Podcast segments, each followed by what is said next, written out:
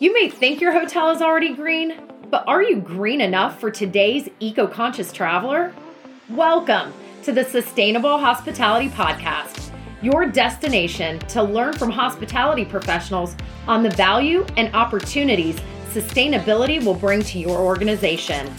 It will put more heads in beds and lower costs at the same time. We are your hosts and sustainable hospitality experts, Kathy McGuire and Amy Wald. I'm your host, Kathy McGuire. In this episode, we talk with Rick Hawkins, who led the sustainability efforts at the Breakers Hotel in Palm Beach, Florida for over 2 decades. You'll hear how they engaged and inspired their employees and about their community outreach programs. Enjoy the episode. Welcome, everyone.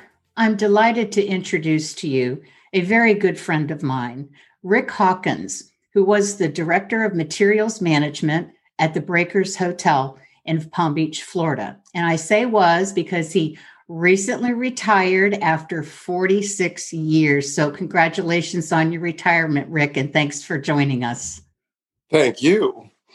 Well, one of the other things I wanted to mention was that if you're not familiar with what Directors of Materials Management is, everything that was purchased by the hotel went through Rick and his team. So that's quite a big responsibility that he had. In addition to that, he also led the sustainability programs for the Breakers, and they are numerous, let me tell you. But I want to give you a little background in that I've known Rick for at least 15 years. I worked for a resort here in the Palm Beaches, and because of his program, I was told to go to him to learn what to do for the resort I was working at. So he's been a great mentor and a very good friend of mine all of these years, and he will be missed very much at the Breakers. So as we get started, Rick, can you begin by telling us when the Breakers began their sustainability journey? It has gone through many iterations, and if you're going to put a date on it, I'd say maybe 25 years.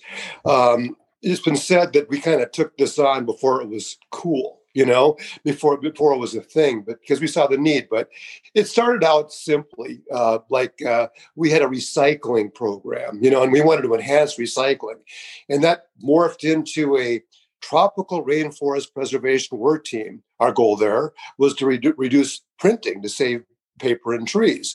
And then we formed a green team. And then eventually we abandoned the green team and created the sustainability team. So it's gone through a lot of iterations, but I'd say probably at least 25 years we were serious about doing things at the Breakers. And it was a team effort. None of us got paid to do sustainability work. We all had our own jobs.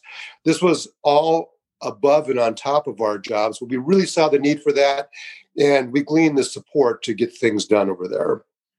What kinds of things did you accomplish over the past 25 years? And I know there are numerous. You can start with the environmental things that you did. And also, you really have engaged your employees and have lots of great programs for your employees. So if you could touch on those couple of things. Oh, there's so many. And we can go way back into some of the big things we accomplished now. Back when CFL bulbs were coming to be known, and everybody poo-pooed them for hotels because, oh, look, they have a blue light, they make noise, and they look like a cheap motel light bulb. And we invited in a vendor who invited in GE, who was redeveloping these bulbs. And we had to prove, we outfitted rooms with these things. And we said, we challenge you to go into these rooms and see if you can tell the difference between incandescent light bulbs and a CFL bulb. And we proved our point that they've evolved into something better. This was back when CFLs were cool, a long time ago. And we proved that. We proved the energy savings that go along with this thing. And we outfitted the whole hotel. So just like that, it wasn't just a matter of saying, hey, let's switch the bulbs. We had to prove our point. And we got manufacturers involved to help us. We've done a lot of that over the years. Another example was window film. We said we can get a window film that will reduce the summertime temperature in the rooms drastically. And they said, yeah, sure. It won't last. So we brought in 3M along with the distributor. And we outfitted rooms with film, without film, and we did temperature checks. And it blew us away how much it saved. Now, this has been on our windows for years, and the energy savings are enormous. The cost wasn't much. So everything we did, these are just a couple examples where you can bring in manufacturers and prove a point, but where you can really reduce your carbon footprint and save tons of money at the same time. And you know, what company doesn't want to increase their revenue and also do the right thing with the environment? So that's a couple of examples. One of the amazing things, we've done a lot with food too. We got involved with the Rainforest Alliance back when it was kind of new. And we myself and one of the owners of the company traveled to Birmingham to meet with Royal Cup Coffee, a huge coffee distributor nationwide. And we asked them about the Rainforest Alliance. They said, we'd never heard of it. You know, it was kind of new then. So we told them what we were interested in, and they did some research. We spent a couple of days up there looking at their whole process and what everything to do. So we told them what we were interested in. So we buy a lot of coffee from you guys, and this is an opportunity to do something good for the environment. I want you to see what it would cost the Breakers if we were to buy coffee certified by the Rainforest Alliance. So they did their research and came back to us, and it was astounding. They said, for a few cents a pound more, we can do this. We can do this. So we met with our executives and said, listen, you know, we have a chance to do this. Nobody else is doing this, and it has a huge impact. So we did the taste test and everything else, and I said, here's the financial impact over a year. Inconsequential. So we became the first hotel in the world to offer Rainforest Alliance coffee to our customers. So those are just a couple of examples, you know, where we were kind of trend setting as just a single, you know, hotel unit doing things that really affected the industry. And you showed that, you know, doesn't have to cost a lot more to be environmentally sound. And that's wonderful. Tell us about some of the programs that you have for your employees, because I've been to your resort many times. I've been to some of your meetings that you have with your team members. They're very engaged. So what kinds of things do you do for them? Well, do for them and do with them. One of the things we did was kind of unique because we really take this seriously. So we created a policy for our employees, and we laid out environmental programs for our policy for our team. Says you can and cannot do this. For instance, we will not offer you plastic bottled water anymore. We don't encourage that. What we will do is we will provide drinking water stations and reusable cups and glasses for you to use around the hotel. So we're going to eliminate plastic. Since then, by the way, we partnered with the Surfrider Foundation. And all of our restaurants are now certified platinum by Surfrider because it's very tough certification, but that's eliminating all plastic in these things. So we did that. In the last couple of years, we actually got rid of all of our single-use plastic water bottles, and we partnered with a local company for aluminum cans, a local company in North Palm Beach, fledgling company, to recreate our water in stylish aluminum cans. So we got rid of all of that plastic. Can I stop you there just one second? I know this is unusual, but I happen to have a can of that water right here. So I'm going to show it. Oh, great. Excellent. Yes, our local water. I don't know if you can see that because of the lighting, but it does come in a can, and it is right here locally sourced, and it's absolutely fabulous water to drink. So I just wanted to share that. Thank you for that example, and it's great because it's not only the elimination of plastic, the water that goes in there is from an aquifer that's about 70 miles away. So the whole carbon footprint of the whole manufacturing process is very, very low. So yeah, it's win, win, win on that. So we've done so much in that vein. And again, I mentioned that we offered and gave to our employees reusable coffee cups, reusable water bottles, all these things they can use to not use plastic. Food is a big part of what we did. We spent a lot of time trying to get Florida food into Florida eaters' mouths. And we won't go into the whole formation and creation of Locally Copia, something that we also did. It wasn't a Breakers organization, but it was helped by the Breakers. But the idea was we wanted to get local Florida food into our restaurants. Now, chefs, bless their hearts, are not the best at planning in advance. So it's really hard to work with a Florida farmer to plan in advance to get your stuff. It's so much easier the morning you need stuff to call your produce company and said, you know, I need this and this and this. So one of the things we did is we partnered with some local farmers and said, here's what we want. What can you grow for us? And they told us what they can grow and says, these are the things we can use.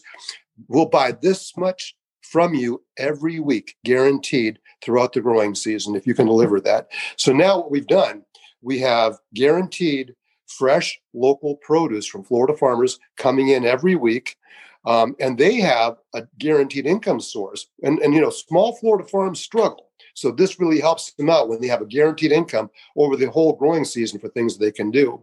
So we've got local food into our restaurants. We thought that was pretty important, but we did something else too that nobody'd really done. As a small independent business, small with 2,000 employees, we offered a green market to our team members every Friday afternoon for 4 hours. We would set up by our employee entrance, set up tables. We would bring stuff from all these different Florida farms, and we would open up a green market at cost. No profit there, at cost. Everything that we paid for, we charge our employees, and they could go shopping on their way out on Fridays without having to go to the store. And they were getting the freshest, healthiest produce you can buy. So we really got involved in the food process as well, and the benefits. First of all, demonstrating to people what real food is, what Florida farming is all about. Getting the money back into the local community, this is all important stuff. But Kathy, we did a lot of innovative things. The most important thing we did as a sustainability team was education. Because I'll tell you what, it's 29 degrees this morning in my house. And a lot of people are going to say, oh, what global warming? It's 29 degrees in South Florida. There's so much disinformation out there. We spent a lot of time educating our team. One of my coworkers in marketing was certified by CLEO, Climate Leadership Education Outreach in Miami, who was certified as a speaker for that organization, and she got all the materials. So her and I created an education program that lasted about an hour that we put in front first of our executive team to show them what the nature of the world is and climate change, what the future looks like and what we can do about it. So we did it. We created this wonderful presentation, gave it to our executive team, and then we moved on to upper management, mid management, line level, and we trained hundreds and hundreds of people. Sometimes one group, we even rented a movie theater over 2 days and had like 150 people each day with a big screen and with this presentation. But it was an opportunity to show people a reality. Because again, there's so much misinformation about that. And I won't get into politics, but there's so much denial about the reality. So we were able to show what the reality of climate change is, why it's important for our company and each person that we're talking to take this seriously and do something about it. And then the outreach. So to me, I think the most important thing we accomplished was teaching people what the future looks like and what their role is for themselves and their kids and their kids' kids to create a better world out there. And again, the Breakers Hotel was kind enough to allow us to do this and support that. So to me, education and getting people on the right path was the most important thing we did for our employees, because those lessons, they took those home. Most often, parents have to learn from their kids what they learn in school. But now we can kind of do something. The parents can take that back home to the kids and says, guess what I learned at work today, and I'm going to do my part to make a better world for you. Right. What I have learned from everything that you've done there at the Breakers is that you've embedded it into your core business strategy. It's a part of what every employee does every day, just like it's the way you make the bed, the way you set the table. This is how we operate. our business. And it sounds like through all the education, you've inspired your employees. And I know, because I happen to have attended some of your sustainability weekly meetings. And talk to us a little bit about why that consistency matters, that you meet every week or every other week, or even if it's just once a month, to keep the momentum going. Because it's easy to, you know, get lazy and like, but if it's always front and center, just like when you have team meetings about, this is our customer service, our guest service for today, you know, you have your lineup meetings. Talk to us a little bit about that consistency. That's a good question. Let's go back to the squeaky wheel principle. You know, if the wheel isn't squeaked, there's nothing wrong with it, right? But if there's some noise out there, you better deal with that. So yes, our meetings, our formal meetings were only once a month, because again, this is on a volunteer basis, but we worked, you know, within that with different work groups and different projects. But what we also did is our company has a program called Hotelvision. Every back of the house workspace has got a big screen TV, and we are constantly putting out information on it. It's a great information source. And what we did at one point, it was almost all us, but at one point we put out messages about sustainability. So every day people got to see something about sustainability. It's funny. And the people in the sustainability team are very active and very impassioned. At one point in time, we just can't get our team to get a good handle on recycling. So in our cafeteria, we have a station where you bust your trays after you eat. And here's clearly marked waste, recycling, and with instructions on how to do this. And people still couldn't get it right. So one of our team put a GoPro above that. And we were, without catching people's faces, just their hands and what they were doing, to show people what they were doing wrong. And we posted on Hotelvision. So here's what's you're supposed to be doing, and here's what the people are actually doing. So like that message through Hotelvision was critical. So we also created a larger work team called Green Heroes. We invited people from all you know, every department over there to be representatives back to their department. So we would teach them things, and then they bring that back. So always, always, always getting a message out there. We never wanted sustainability to get dormant or get not talked about, because it was so important. So we spent a lot of time communicating that within ourselves and then to the entire team. That's absolutely fabulous. Rick, you should be, you know, very, very proud of the work that you did at The Breakers and all your many years there. I mean, 46 years is a very long time, and you've done wonderful things at The Breakers. And many of the things that you mentioned, first of all, when you talk about bringing suppliers in, like, you know, the window film company and the coffee company, that's great supply chain management. You went right to your suppliers and said, this is what we want. A lot of times hotels just accept what their vendors are offering instead of asking or even demanding what they want. And so, you know, that's a credit to The Breakers. And the other thing is about The Breakers, everything is, well, you know, it's right on the beach. It's very famous, lots of, you know, wealth and that sort of thing. But all of the things, most of the things you mentioned here didn't cost more. You know, it was about engaging your employees and finding out that it was only a few cents more per pound to get the coffee.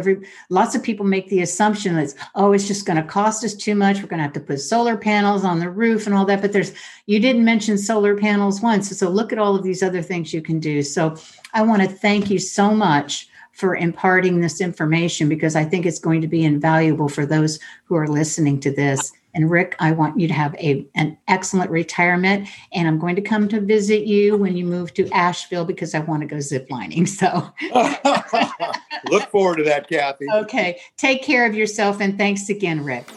Thank you for joining us today on the Sustainable Hospitality Podcast. Make sure to like and subscribe.